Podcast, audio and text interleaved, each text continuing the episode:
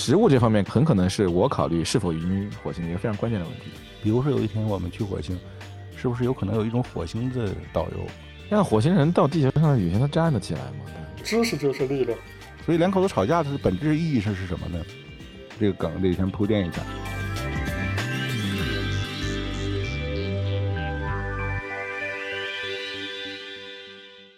欢迎来到国家地理播客特别节目。大家好，我是主播彭涵。提到火星，你脑子里的第一幅画面是什么？是红色的巨大的星球，还是一望无垠的大戈壁？虽然我们对于这颗被广泛认为是最有可能移民的外星球仍然知之甚少，但不得不说，我们生在了一个非常好的时候。像祝融号这样的人类探测器，已经能让我们用图片这种最直观的方式认识火星了。要知道，在半个世纪以前。在我们把航天器和火星车送上去之前，人类对火星的认识只能在很大程度上停留在想象的层面，而想象是很狂野的。那就在前段时间，祝融号发微博宣布自己要进入冬眠之前呢，我的好朋友、科幻电影人、科幻电影研究者西夏老师发给我了一篇非常有意思的短篇科幻小说，里面有一段关于火星的描述是这样写的。在太阳光的照耀下，火星表面亮堂堂的，好像铺着一床无边的猩红色毡子。在这床毡子上，还有许多大大小小的蓝绿色的暗斑，暗斑的边是模模糊糊的，细细的蓝绿条把它们连在一起。现在，火箭船来到了火星北极的上空了，下面是一片白色的冰雪世界，白得耀眼。整个北极笼罩着一层轻纱似的薄雾。仿佛有一阵阵寒气向两架火箭船卷过来似的。爷爷的声音又在扩音器中响了起来：“瞧，多美丽的天蓝色呀！最天才的画家也调不出这样的颜色来。”这是一篇来自中国的作于1954年的关于火星的科幻小说，名叫《从地球到火星》。它被广泛认为是新中国的第一部科幻小说，作者是郑文光老先生。那我自己对于老的科幻文学和电影其实并不太熟悉，所以我今天非常高兴的邀请到了把这篇小说推荐给我的西夏老师。呃，他毕业于北京大学地球物理系，也是今天中国首屈一指的科幻电影人和科幻电影研究者。邀请他来作为本期节目的第一位嘉宾，和我一起聊一聊人类曾经对于火星的想象。主持人好，大家好，我是西夏。哎，西夏老师你好。那去年五月，来自中国的火星车祝融号成功的在火星着陆并开始工作，这意味着中国成为了全世界第二个独立掌握火星着陆巡视探测核心技术的国家。那我们现在有了非常非常多关于火星的第一手资料，回过头我们再来看这些非常早期人类对于火星的想象，当时的人们究竟对了多少，又错了多少？聊这个问题，就要请出咱们今天的第二位嘉宾了。今天我非常高兴的邀请到了，也是一位非常重量级的嘉宾——火星车祝融号的副总设计师贾阳老师做客本期节目。贾阳老师，你好！大家好，我是贾阳。因为火星车设计师，这是一个非常，至少对于我来讲是一个比较比较笼统的一个概念。您具体是在在负责哪块工作？我们呃，包括我本人，也包括带领的这个团队。简单讲的话，就是。设计了中国最贵的三辆车啊，包括两辆月球的车，还有一辆火星的车。火星那个车起的名字就是“祝融号”了。哎，这个算是全球限量了啊！这三辆有钱也买不到。哎，那好，贾老师，我回到刚才的我念的那一段，半个多世纪以前的这段关于火星的想象。那个时候的郑老先生对于火星的想象当中，他蒙对了多少？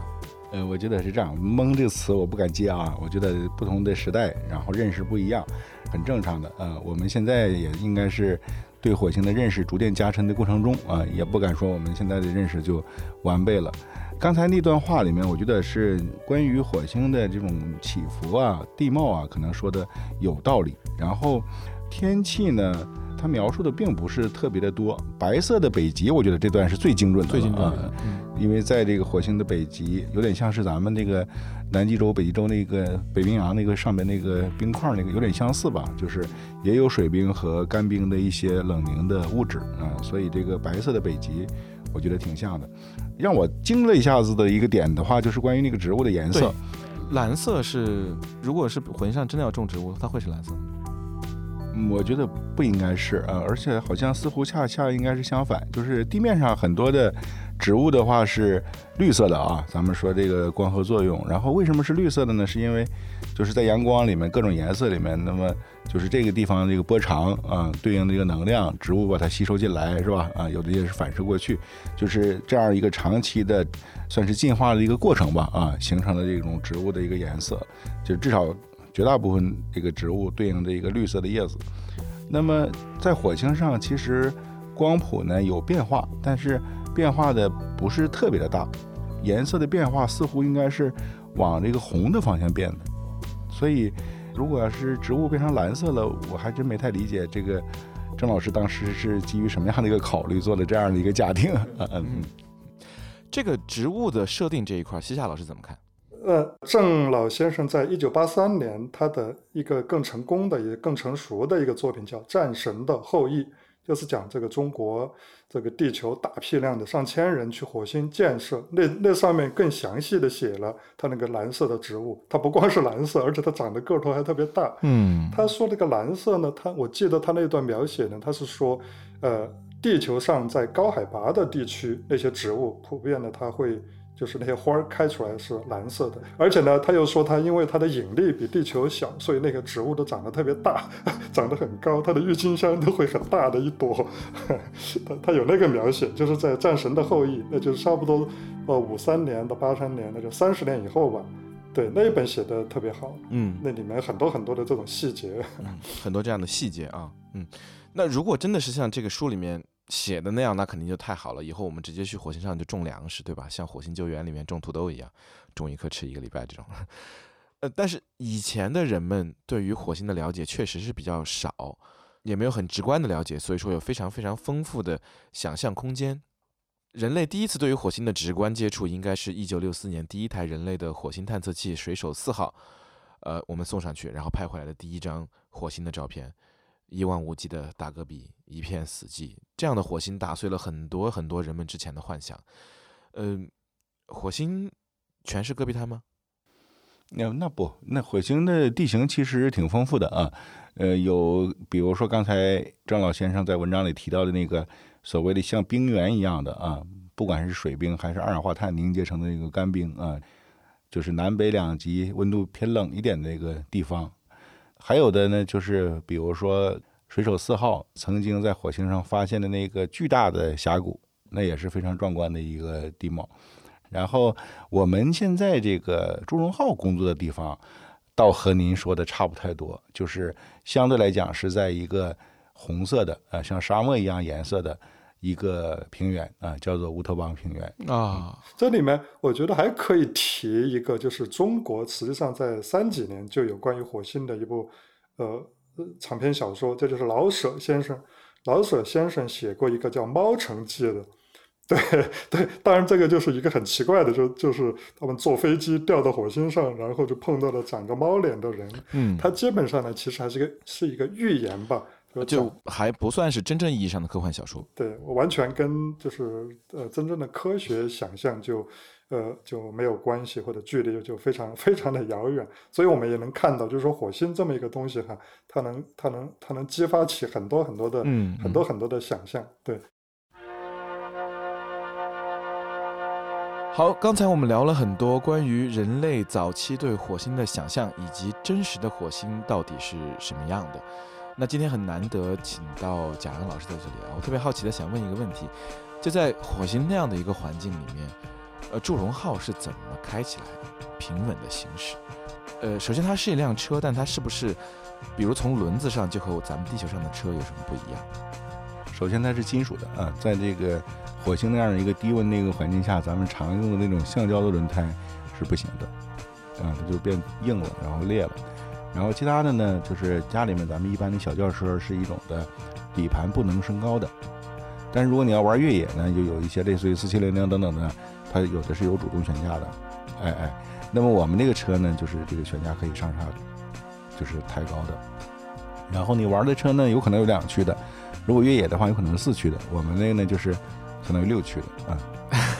大概就这个差别。这是一 这是这是一款非常高性能的越野级的这个 SUV 了。它是不是那个是不是那个轮子上面还有一个字儿，有个钟啊？是不是这个车？对，就是六个车轮，然后有两个车轮，后面我写了一个写了两个中字啊，然后也有那个这个是出于什么考虑？就在轮子上，这个考虑是这样，就是呃，在这个以前做月球车的时候吧，我们这些设计师呢就很关心车走的时候是正常的行驶，还是出现了严重的打滑沉陷。但是呢，我看这个月球车在月亮上走的那个轨迹啊，我判断不出来，因为那个在一条路上，它三组车轮分别压过去之后，那个车辙是乱的。哦，你不知道它下去了多少？哎，我不知道，就是在这个车辙里面分辨出来，比如说它打滑呢，没打滑，我看不太出来。所以后来我们在做火星车的时候，这是我的一个主张了，就是在轮子上面加了两个中字。还有网友问我说：“你加前面还是加后面？”你肯定是加后面，加前面就被压没了啊！啊，对，啊，这后面的这个现象就是，如果我们看到两个中字之间那个距离是一米，也就是我们的车轮那个周长，周长，哎，那么呢，这车就属于安全的行驶中。如果两个中字之间距离，好比说零点五米啊，那就说明打滑百分之五十，那就比较困难了啊，就可能伴随着比较大的沉陷和危险了。相当于是呢，做了一个视觉增强的这样的一个手段。哦，这个这个很厉害啊、可以感觉到整个祝融号的设计里面埋了很多巧思在里面。这是整个这个火星探测任务里面，就是我对自己提了一个相对于月球车设计的时候更高的一个要求。那个时候更关注的是功能，就是要要把这个任务实现。那么应该说到做火星车的时候，有了前面这个叫底蕴啊。那么在设计的时候，我觉得不但要设计一个功能强大的，而且还要设计一个漂亮的回形车。就这个愿望在我心中很执着、很强烈。包括我们这个车，把它设计成类似于一个蓝色闪蝶的形状。嗯啊，然后包括在这个车上，我们设计了一个和这个八百年前的中国字体啊，一个火字啊，把它用这个九叠篆的一个手法啊，篆刻啊的手法把它表现出来。其实还有啊，包括我们用下蛋的方式来给自己做一个自拍，哦，是把那个相机给它哎放在那来对，自拍吧？就是因为你在火星上有个平台，平台落下之后不工作了。然后给这个车照相的话呢，你当然也可以这么，就是类似于这个往自己身上这样照，但这个视角很不好。后来我们就想，就是干脆要下个蛋，这个蛋其实就是一个相机，然后这个车往后倒退，这个蛋不断的在拍照，把这个数据传给车，啊，就得到了火星车自拍照，包括火星车和着陆平台的合影啊。还有还有的，比如说我们还想这个，呃，看太阳，啊，那你说这个看太阳就是看着玩没事儿，也不是。就是我们这个车啊，如果要是比如说睡觉了，然后再醒过来，实际上时间就丢了。那就一醒来之后，我不知道现在是什么时间。那么我们通过看太阳的这样的一个手段，是能够把这个地方时拿到了。就是在火星上是哎第几个火星日的几点钟第几个日他不知道，但是几点钟他知道几点？钟知道？嗯哦，这样，嗯跟野外求生那个道理其实是相似的。嗯，哇，这个确实是。之前我有看过一部纪录片，是国家地理出品的，叫《火星漫游车》（Martian Rover）。它里面介绍了很多人类现有的火星探测技术。我印象很深的一点就是，人类目前成功送上去的火星探测器，在结束工作之后就会待在那儿就不动了，它就像是永久休眠了一样。那祝融号的任务结束之后，它是不是也会就留在火星上不动了呢？嗯会的。嗯，这如果有一天，比如说使命结束了，或者是，呃，就算是，呃，整个这个任务结束了吧，啊，那它也不会生锈，因为生锈是有条件的，是有水啊、氧气啊，啊，在火星上这些条件不太满足，啊，就是水也很少，然后氧气也很少，主要成分是二氧化碳那空气里面，所以那个它生锈的可能性它就会一直在那个地方，呃，一直在那儿，然后可能随着时间的推移，会存在着一个灰尘的一个积累啊，给它埋着。呃，可能会变得灰头土脸的啊。啊，这个还蛮有意思，就是因为我们现在讨论火星移民，应该是非常非常远之后的事情了。在这中间，你现在中国是第二个国家嘛，可能会有很多的国家，会有很多的车被送上去。那等到人类真的到了火星的那一天，很可能火星上有好多好多的这些点，它会有呃这个车。那这些车会一直在那个地方。当然，我觉得用“太空垃圾”这个词可能不太合适，它会变成一个景点吧。以后大家去对我，我觉得就是有一些这个职业可能会诞生出来，有一些行当也会有这个含义上的拓广。比如说有一天我们去火星，是不是有可能有一种火星的导游，是吧？专门带你去看祝融号。呃，那景点里面既然有一些可能是自然的景点，是吧？也有可能是一些人文的景点，就类似于这个，呃，火星航天考古学啊，或者是遗迹的这种的追忆，是吧？啊，也许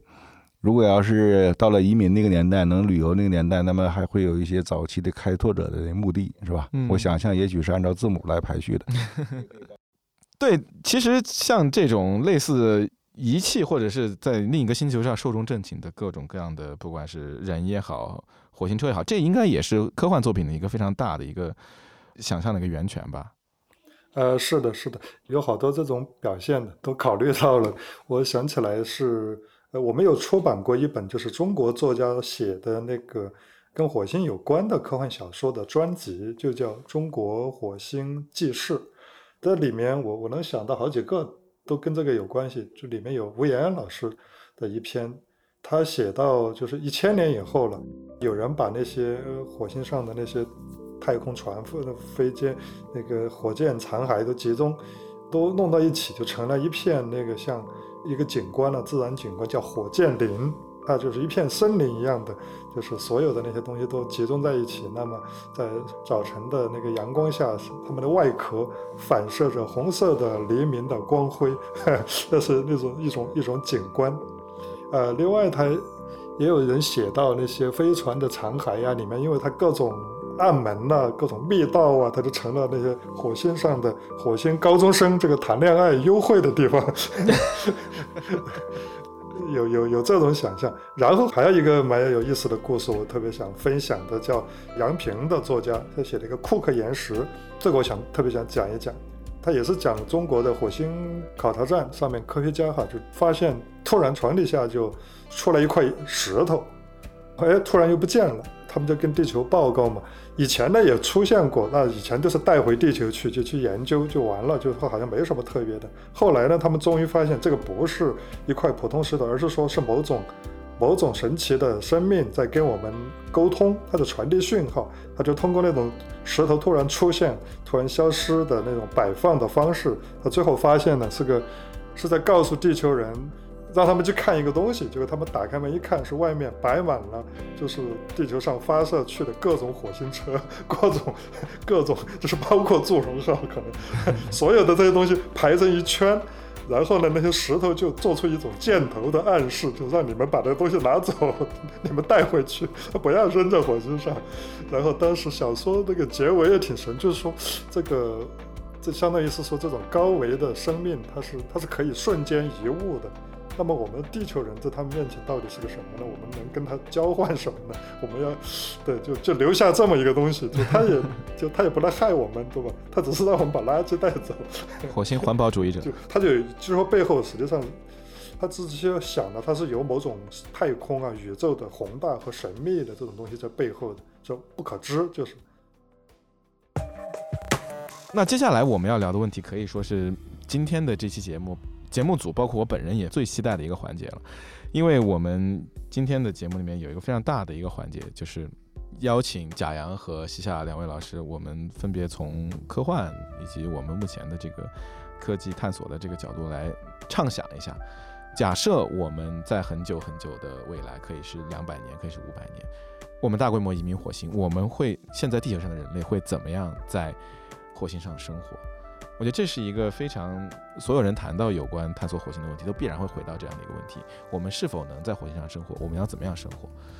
我倾向于把这个问题分开来，我们非常务实的去探讨这样的一个问题。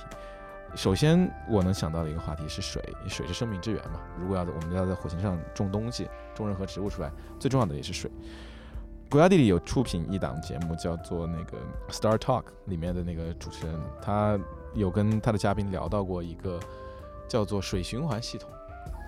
意思就是我们先不讲开源问题，先讲节流，就是我们人身上所产生出来所有的水，包括这个我们的小便，都把它拿来这样的循环，然后再重复利用。这样的一个技术，未来在地外的所有的这个行动当中是可行的吗？贾老师，不是可行的，就是完全的把这个物资从这个地球上带来，这个很困难，或者说代价太高了，所以一定要想办法在火星解决移民生存所需要的这些必要的条件。西亚老师，我想问一下，就是在我们真正的证实火星上的水能怎么用之前，科幻作品里面会怎么去想解决火星上的这个水的问题？科幻里面也有说，就是循环这一块已经实现或者大致实现的吧，就是循环太空船上肯定也是这样。它也有更飞一点的吧，就是我有读到过，就我刚才说的那个《中国火星纪事》里面就好几篇，都是指的是从小行星带里面，它有一些。小行星它纯粹就是冰嘛，就直接是把那些用相当于用太空船去把那些冰给拉回来，砸在火星上，那就就从火星的天上就降那个冰，呃冰块，就是给它提供水，就等于从太空里面把冰给运回来。这个这个可实现吗？可实现啊，但是它消耗的那个能量也不会少。这个，呃咱咱咱们不讨论不讨论这个时间啊，那么这只是说可行性的话，呃，也不考虑技术进步发展那个这个逻辑啊，就是能实现。那实际上就是对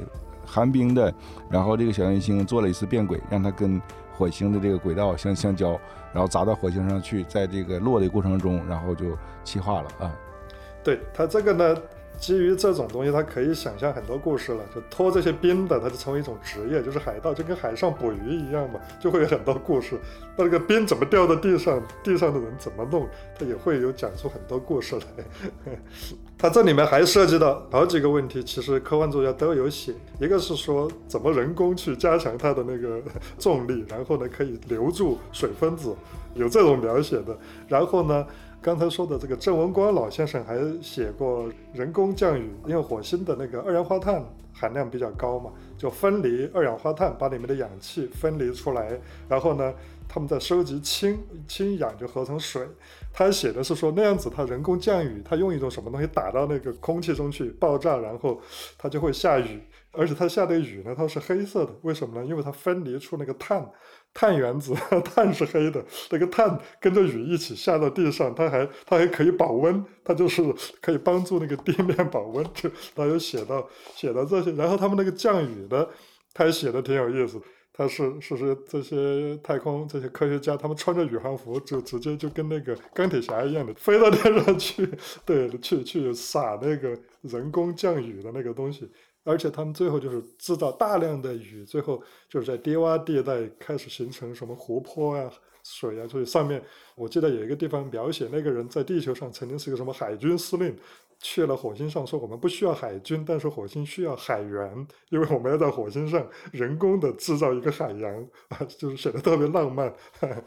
这个还蛮有意思。但是刚刚夏老师提到也是一个我们刚刚提到的一个很重要的问题——氧气的问题。火星上如果要解决氧气问题，是要从二氧化碳入手吗？我觉得也是两个手段，一个是刚才西安老师讲的这个，就是二氧化碳的分解，分解成一氧化碳和氧气；还有一种的方式的话呢，就是这个把这个水电离成氢气和氧气，呃，氢气、氧气都是有后边的利用的环节了。嗯，那现在目前的火星的大气是非常稀薄，那这个氧气其实是应该。会放在密闭的空间里面去。如果说我们早期的移民的话，是应该这样来使使用的吧？我我是这样想的啊，就是一类的话呢，就是所谓的这个全球性改造，就相当于把整个这个火星改造改造成适合人类生存的这个工程，相对来讲是浩大的了啊。我觉得这五百年太短了，五百年打不住。然后还有一种的话，我觉得可能更现实一点，就是在火星的这个半地下利用一种的。比如说岩石高温融化，然后打造成一种的晶莹剔透的城堡，然后咱们平时只是生活在一个小的呃城堡里面，然后可能还是半地下的啊，温度还有点低的，只有在类似于作业啊、采矿啊或者是工作的时候，才离开这个城堡到这个野外呃去工作啊，可能相对来讲更现实一点。那去野外的时候。等于说是像我们的太空服一样的。哎，对了，穿上太空服了。对这个东西，我们可以从最根本的来聊一聊。我们刚刚聊了水，聊了氧气，那其实整体的很多的我们未来的生活会是什么样的？它除了这些基本的以外，还有一个更重要的是能源。我们制造能源的方式，获取能源的方式，也可能决定了我们以之后的生活方式是怎么样的。我想从贾老师先开始，您觉得人类几百年之后移民火星，主要会靠什么来解决能源问题？能源这个相对来讲还好解决一点，好解决一点就是因为这个虽然火星距离太阳之间的距离啊比地球要远一点啊，嗯地球假设是一的话，火星可能就是一点五，阳光变得弱一点了。但是在火星那儿，我觉得太阳能仍然是那个官话怎么讲，叫取之不尽，用之不竭清清用之不 尽清洁的。就光能是还在的啊，所以就可以呢，就比如说在这个火星的轨道上，然后安排一个电站，然后利用太阳能发电，然后再用激光或者微波的方式送到火星的表面，送到人类的居住点。是在它的环火星的轨道上有一个巨大的电池板，是这么个意思吗？是这个意思，嗯，就是两种方式，一种是在火星的表面上，一种是在这个轨道上发电。啊呃，这两种方式各有优缺点。呃，在轨道上呢，就是不受尘暴的影响。啊，对，嗯、这就发完电之后，哎，择机就往地面上，人类需要那个点定点传输啊，就是微波也好，激光也好。然后在火星表面上呢，那它我觉得它不用在天上维持那个飞的那个姿态了啊。但是它这个如果有沙尘暴等等这种情况下呢，发的电可能会有波动啊。所以我设想的话呢，是不是可以这么理解？就是比如说这个轨道上那个两路供电里面那个轨道上这路，我们解决这个比如说居民的需要，然后在这个火星表面上这个解决的是工业的一个用电，万一需要停一下也不是特别的有影响啊。除了太阳能以外，火星上的，因为我们提到火星上有很多尘暴，它的风能风能有呢利用空间吗？有，但是呢，它的这个利用比地面上这个风能利用要难。就即使风速已经很大了，我刚刚提到了，由于它气压比较低，哎，加低，所以它产生的风的这个力量啊，还是就是相对来说比较小的。所以怎么弄一个火星的这个风车啊，能发出来这个电来，呃，可能这个挑战还是蛮大的。呃，我先先听西夏老师的啊，我说那个都太务实了，一说完之后，让让大家觉得好像没啥希望了。对，西夏老师，就是 人类在火星能源的这方面，它如何解决火星能源这个问题上，它有之前有狂野的想象吗？越狂野越好。应该也算不上狂野吧，好像不外乎就是这些风能，有提到辐射能，我也不知道它具体的怎么怎么弄，应该还是太阳能的一种方式。辐射能，地热，火星因为它它也有地震，好像它从它的火星的里面就是去去发掘它的那个能量，然后应该是说核原子能核核聚变的，或未来五百年的话。应该聚变发动机 应该会有了吧？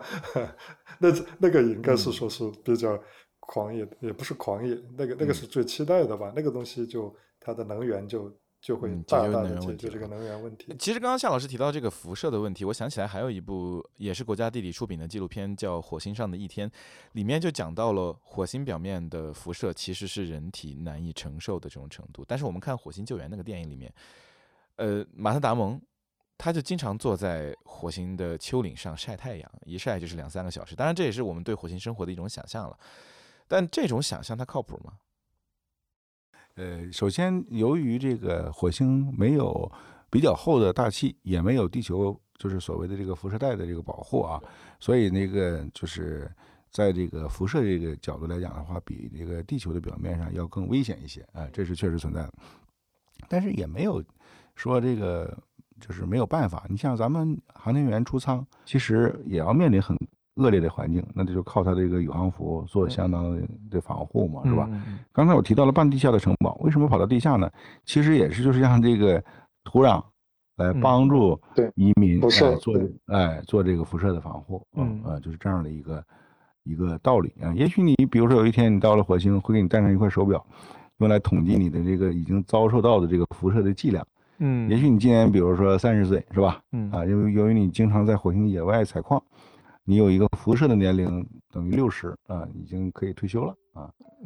如果你要长期生活在那城堡，我说那个相对安逸一点那个环境啊嗯，也许你现在三十岁，但是你的这个辐射年龄只有二十岁啊，还嗯可以多这个安安全全的在地下多待多多多多待几年。啊，那其实这个是不是涉及到，如果按辐射年龄来退休的话，那可能 火星上的这个法律它会更加的、更加人性化人性化一点。对对对，它也可能经过某种辐射光照以后，会增强某种能力。对，西亚老师他想从内 内因上解决，就是把人那个变成涌动、涌动、涌动，调整一下不用退休。呃，然后变成这个抗辐射的呃人类。对他某些辐射啊夏老师老想改造我们，这某些辐射它可能触发什么变异啊，产生特异功能啊，会的完全可能了。会的，对，这个就经过经过实验，它它是它也是可能的。对对，那接下来的这一个方面呢，这我我最关心接下来这个方面啊，因为我是一个特别喜欢吃的人，然后我从成都来北京，一开始上大学的时候最受不了的就是北京这个吃的这个方面。这个食物这方面可很可能是我考虑是否移民火星的一个非常关键的问题啊。虽然可能我有生之年不会考虑到这个问题，但是依然想问一下西夏老师和贾阳老师，分别从这个已已知的技术角度和这个咱们科幻作品曾经描述过的内容当中，我们是怎样解决移民火星之后吃的这这么一个问题？我我觉得这吃这个事儿，可能还真的很难满足一个成都人的要求，可能会相当的乏味啊，相是当艰苦一点。呃，艰苦点。为什么？其实本质上就是资源还是太少啊。就是如嗯果你比如说有了一份这个资源，你是比如说把它变成了植物吃，是吧？啊，嗯呃，这是一种的要付出的一个代价，有一种效率。你说我把这植物再喂鸡啊，或者喂猪啊，变成动物，我要吃动物的肉，那这其实肯定有损失，是吧？所以我觉得在早期的时候，可能最大化利用能量，可能还是个素食的啊，素食。呃，但是也没有关系。我觉得咱们那个可以给成都人准备一种的类似于这个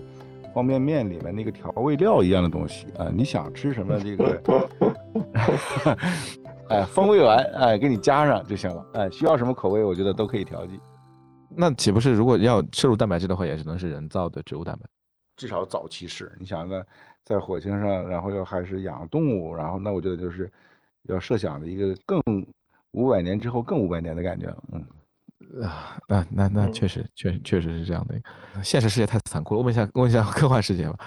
西夏老师，这个科幻世界呃有有哪些作品当中提到过火星上有肉吃这种？有有啊，应该我我刚才说还是那个中光，嗯，战神的嗯后裔，它应该里面就就大规模的什么就就是开始改造嘛，火星农业什么的。另外有一篇短篇小说是一个那个嗯年轻作家写的，那个比较好玩，叫《烤肉自助星》。它不一定是火星啊，只是说因为它那个辐射，它的那个那个热温度高嘛。火星嗯它温度最高的时候是什么什么温度？就是说用它的热和辐射，它是不是可以就直接烤肉了？我觉得那个会开发一种新的吃法，成都人一定会感兴趣。辐我们一定要射，我们要以几个成都的宇航员先去太空里面 考察一下，考察一下，一定有办法。利用辐射来来来烹饪，这这这现实吗？这这它它是这样，就是嗯呃，这个辐射这个词，咱得去呃理解一解它的什么意思啊。嗯就是如果它指的是就是偏偏广义一点的啊，就是类似于指的，比如说阳光，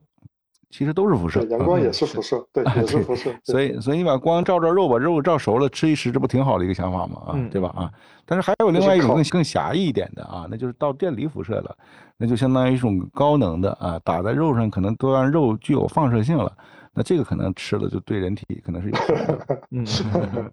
好，那接下来就是我们目前解决的都是非常基础的问题。那其实移民涉及到的问题，除了基础的衣食住行以外，其实还有非常多的上层建筑。因为人你要考虑到人在一个地方生活，他不仅要他不仅要解决吃喝拉撒的问题，他还有更多更深层次的问题要解决。比如说火星上的城市里的运转体系，首先会是什么样的人去火星，以及火星上的资源是怎么分配的，以及社会和经济会朝什么方向发展。在纪录片《火星上的一天》里面有设想过大家在地下洞穴当中生活的，但是在洞穴当中生活，人类在那样的环境里面究竟是会走向怎么样的一个资源分配制度？大家是按照什么样的方式去分配资源？会产生怎么样的所谓的这个社会制度和经济制度？我们如果是火星人的话，它主要的支柱产业是靠什么？这个其实我挺想听一下两位老师对于这一方面问题的畅想。我觉得可能我我看到过的比较全的，应该还是郑文光那个那个战神的后裔，他就是完整的写了，嗯，一批一批的人，从几个十几个到最后上千人去到火星上。这个实际上人多了以后，肯定就会出现一个人的组织，一个是组织怎么组织、嗯怎么分配的问题。对，这个就还是比较比较重要的，这个是是会有。我记得有一个美剧，它里面的火星跟地球和小行星带成了，相当于像三个，有点像三国三足鼎立的一种一种状态，三种政治经济势力。它上面的写的，我觉得会比较像，可能是说如果按照现在这种方式，按照资本主义这种私人去开拓，它可可能的状态是说，你最先肯定是。呃，科学家、工程师是这些人去到火星上，然后呢，是一些为他们服务的这些围绕着他们的服务。如果他们在长期居留下来，要结婚、要繁衍，就是围绕着这个服务来展开的。所以火星上，它的那个火星的那个国家，最后跟地球就是对峙，它是一种高科技军事集团，那么一个集权的一个。一个星球，所以说它随时要跟地球开战的，是处在那么一种状态，那是那是一种想象。呃，科技和军工作为支柱产业，然后整个的资源是高度集中在一小撮人的手里面，然后进行进行这个所谓的科学的分配。它有科技手段可以控制资源、控制这个能源分配等等等等所有的这些东西。那么我记得好像也是国家地理他们是哪个片子里面有提到。应该就是那个呃火星时代，它里面有有引用，就是人地球上现在南极科考和南极开发的这么一种模式，因为不同的国家在那去，实际上也是说有能力的国家可能去那建立一个考察站，对吧？考察站之间慢慢的人多了，互相交往、互相协作，就会发生这样子的关系，那可能会慢慢要制定一些什么公约，对吧？大家怎么来怎么来弄一起弄，这个肯定也可能需要。呃，人类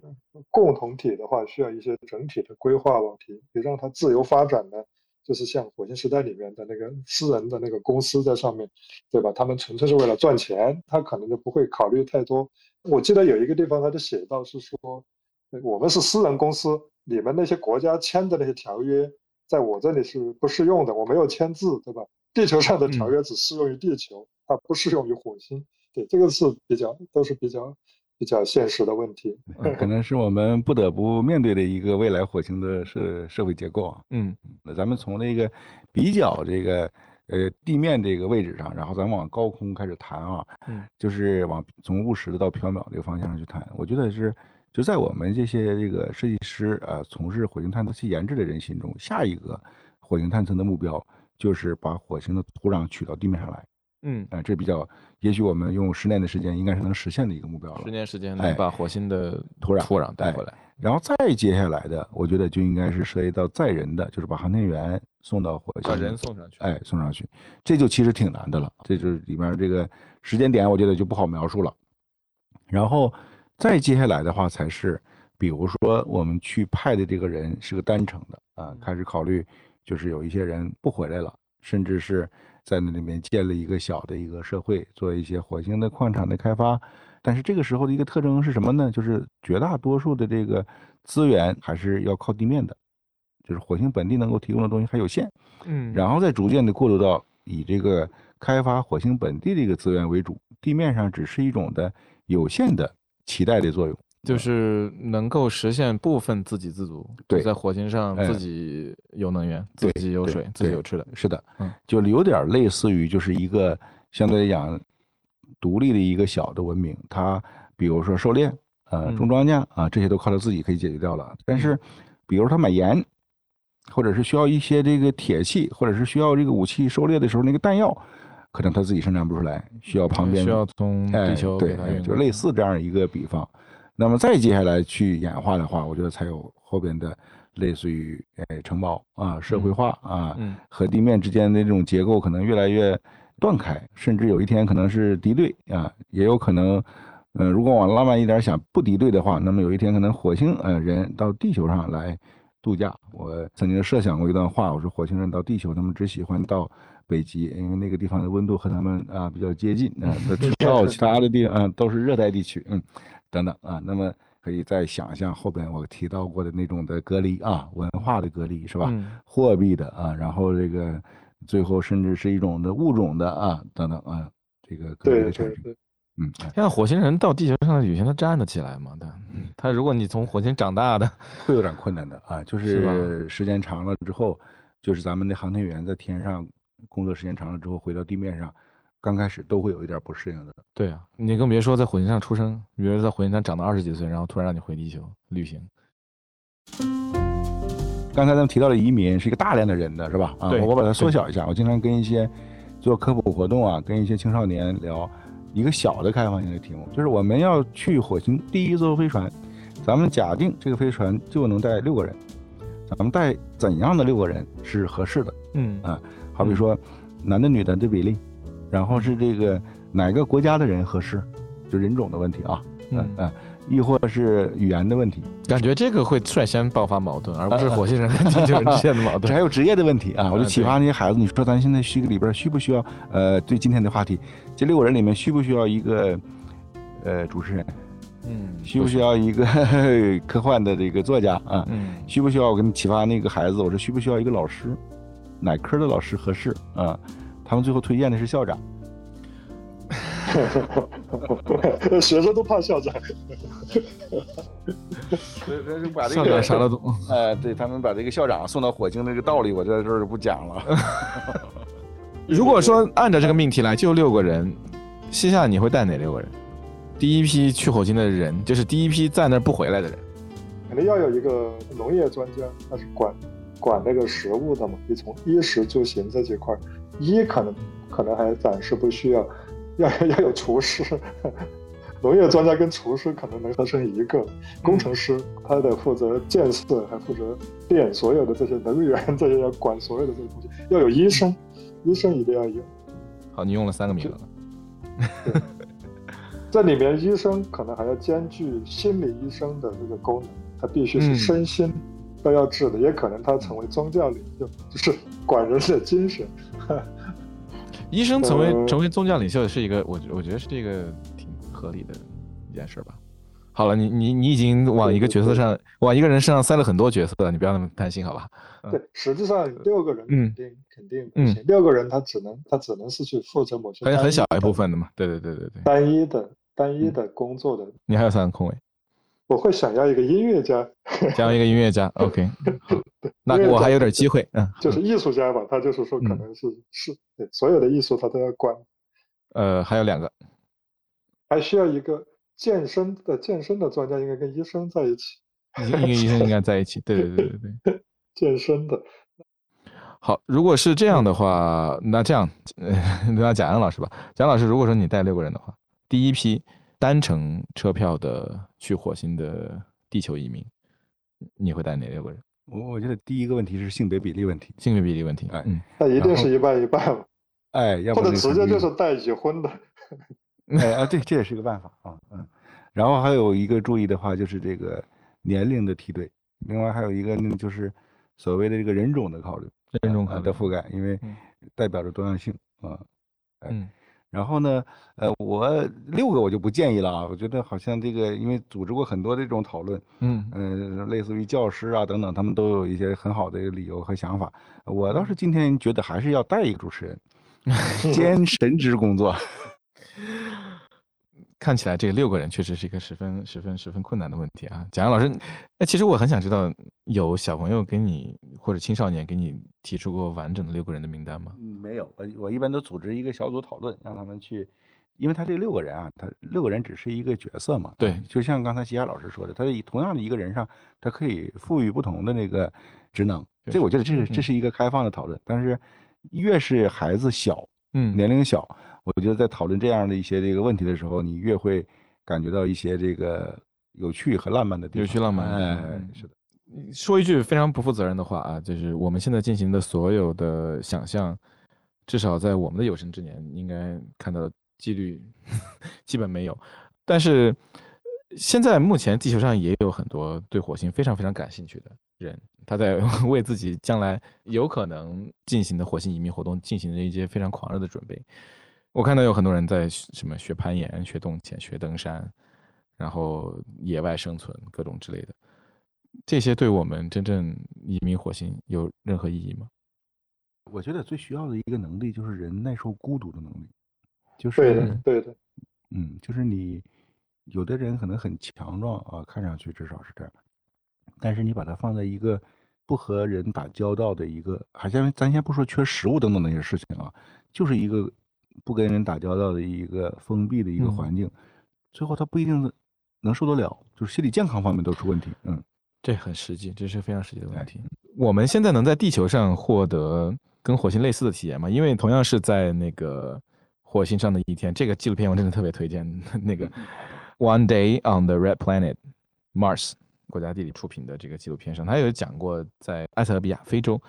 他找到了一个跟火星的非常早的一个时期很相近的一个地理的环境，去研究里面的微生物。其实给了我一个启发，就说地球上有没有一些能跟现在的火星非常接近的自然环境的这样一些地方，能够让。至少现在我对火星比较感兴趣，在我死之前我可以去过把瘾，这样的一些地方。这个我自己也曾经做过一些这个科普性的一些这个文章的撰写啊。嗯嗯嗯。但实际上这个角度啊，它在不同的眼眼里所谓的一个相似啊，实际上是不一样的，不一样的啊。比如说呃，在研究一些这个微生物啊，研究在火星上有没有可能有这个低等生物存在的这些科学家的这个眼光里面，他们关注的呢，就类似于青海的盐湖啊。因为那个地方的啊，就是含盐，然后高浓度的这种的盐水，嗯，里面如果有微生物的一个生存，那么它可以去讨论，嗯，假定是吧？跟火星那个环境相那个相似的一个环境下，也有可能有微生物的存在，这是一种关注的角度。那么，比如说我作为一个工程师，要做这个跟火星有关系的试验，那么我要讨论的呢，就是哎，我的车轮和这个土壤这个作用啊，希望是没有水的，很干的，然后沙地。然后也有一些这种石块要越障，类似于戈壁的这种地貌，我来做这个跟火星车有关系的这种实验，从这个角度最像。那么也有一些类似于，比如说青海的叫红崖还是叫红崖啊，就是那个就是山崖的崖，那个那个天涯的崖去掉三点水那个字。然后呢，还有一些呢就是冷湖啊，相对来说比较这个干旱啊，年降水只有十毫米的这种地方，呃，也有一些这个叫火星的营地啊，也有一些。公司在做一些科普啊、研学的开发。呃，我也曾经和比如说国外火星救援的电影导演啊交流，他选的呢就是玫瑰沙漠啊，在这个约旦，嗯，他也是从地形的角度来讲做的这个考量啊。比如说南美，南美也有的啊，比如说智利，那就是在沙漠里面，他讨论的就是降水量少，很干啊，空气里面呃含水量少，和火星那个地方更接近。这个还有南极啊、挪威的啊等等。都有一些这个不同角度的一些所谓的叫做最像火星的地方啊啊，国内我就看主要就是说这个青海的这个，包括冷湖基地和这个叫做红崖红崖这个这个这个地点，我自己去过好多地方，就为了做这个地面实验做准备啊，包括呃哈密就是新疆哈密的五堡啊，就就在哈密的那个西边一点点那地方啊，呃为了找地面上的这个和月球和火星相近的地方。我们的一个团队大概跑了两万多公里呢。我们最终的在敦煌的西北啊，有一个叫做魔鬼城的一个景点啊，距离敦煌大概两百多公里的地方，我们有一个月球的做外场实验的一个基地啊。嗯，你现在如果想去，也值得一去啊。嗯。然后还有一些，比如说跟火星等等的景点啊，这是从刚才说的那个我这个工程师的角度，嗯，来考量和火星相近的一个地方。嗯，不同的人是不一样的。贾阳老师说的好多地方，其中的一个是我比较熟悉的，就是冷湖。它那边是实际上也是俄伯良亚丹地貌，可以做一些这种戈壁啊、这种沙漠的穿越。对，它实际上也是训练体力和这种耐受孤独的心理的这种训练吧。然后那边也有一些那个少儿的一些科普教育的一些项目，户外的。对，那里也有一个民营的一个火箭公司。在那边，他们发射火箭的，去看发射火箭。嗯，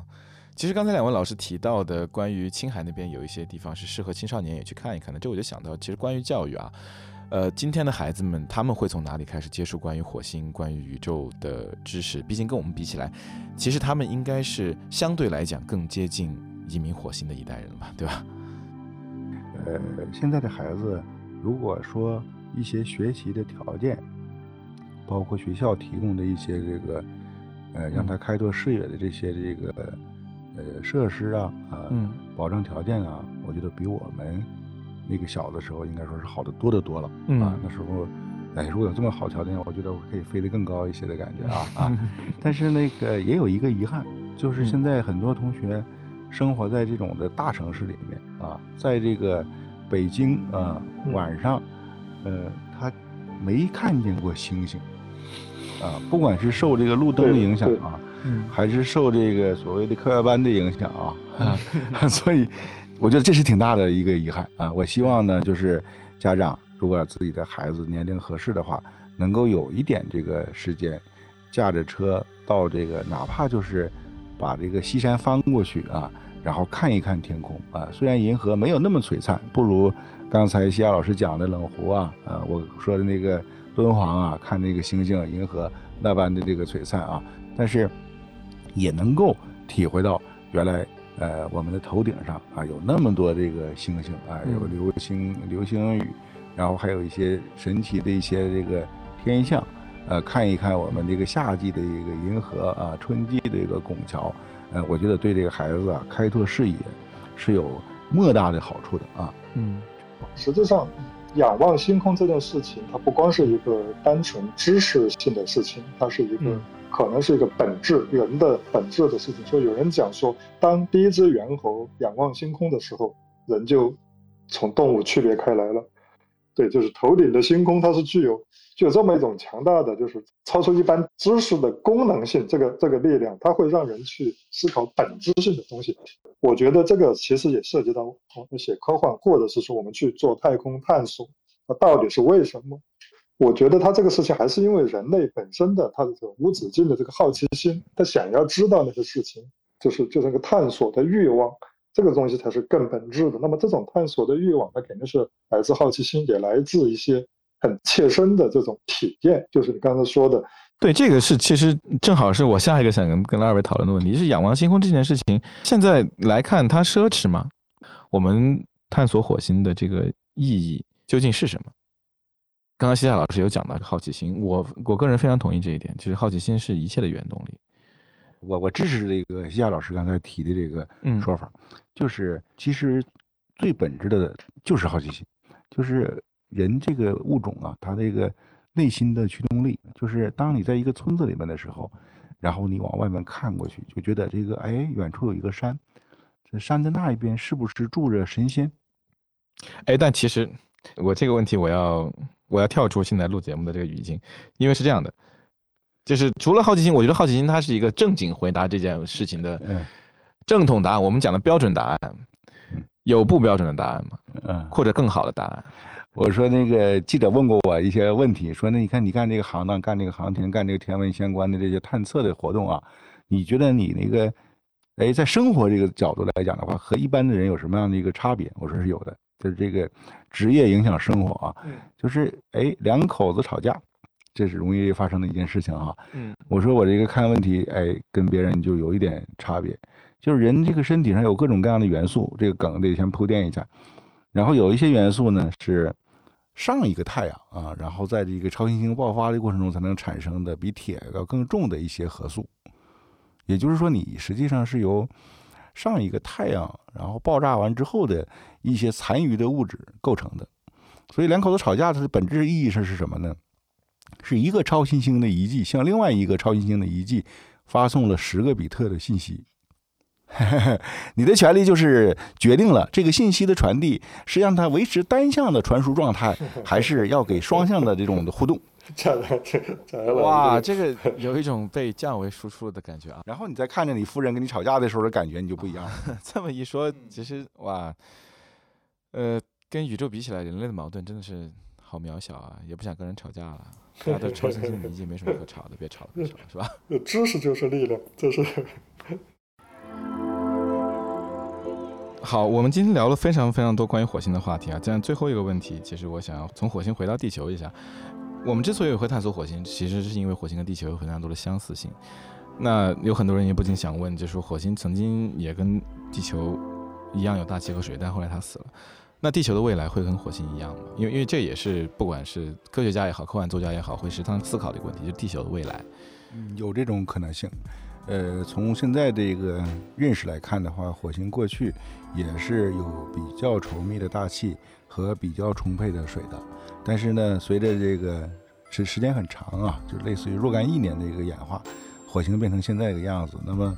是不是存在着一种可能性？如果呃，不爱护这个地球的话啊，或者爱护了也不一定管用啊。若干一年，若干一年以后啊，把这个地球演化成火星的这个样子，呃，这个可能性是存在的，也是我们做这个相关火星探测，呃，想要揭开的这个奥秘之一。比如说，我们有磁场的测量，想测量一下或者叫做研究一下火星为什么没有全球性的磁场，只有一些局部的磁的一个异常。那么它是磁场的运行啊，什么时候呃停止的？然后和它后边的这种水分的和这个大气的排散啊，又是一个什么样的一个关联？确实是我们做火星探测的这些研究者的一个很重要的一个课题。嗯，是的，这个完全，这个跟贾阳老师完全呃一致，完全同意。对，只是说那个东西它它太远了，太远了，就是我们去了解它呢，其实更多的还是好奇心吧。对，它太远了，其实影响不到现在。确实是太远了。嗯。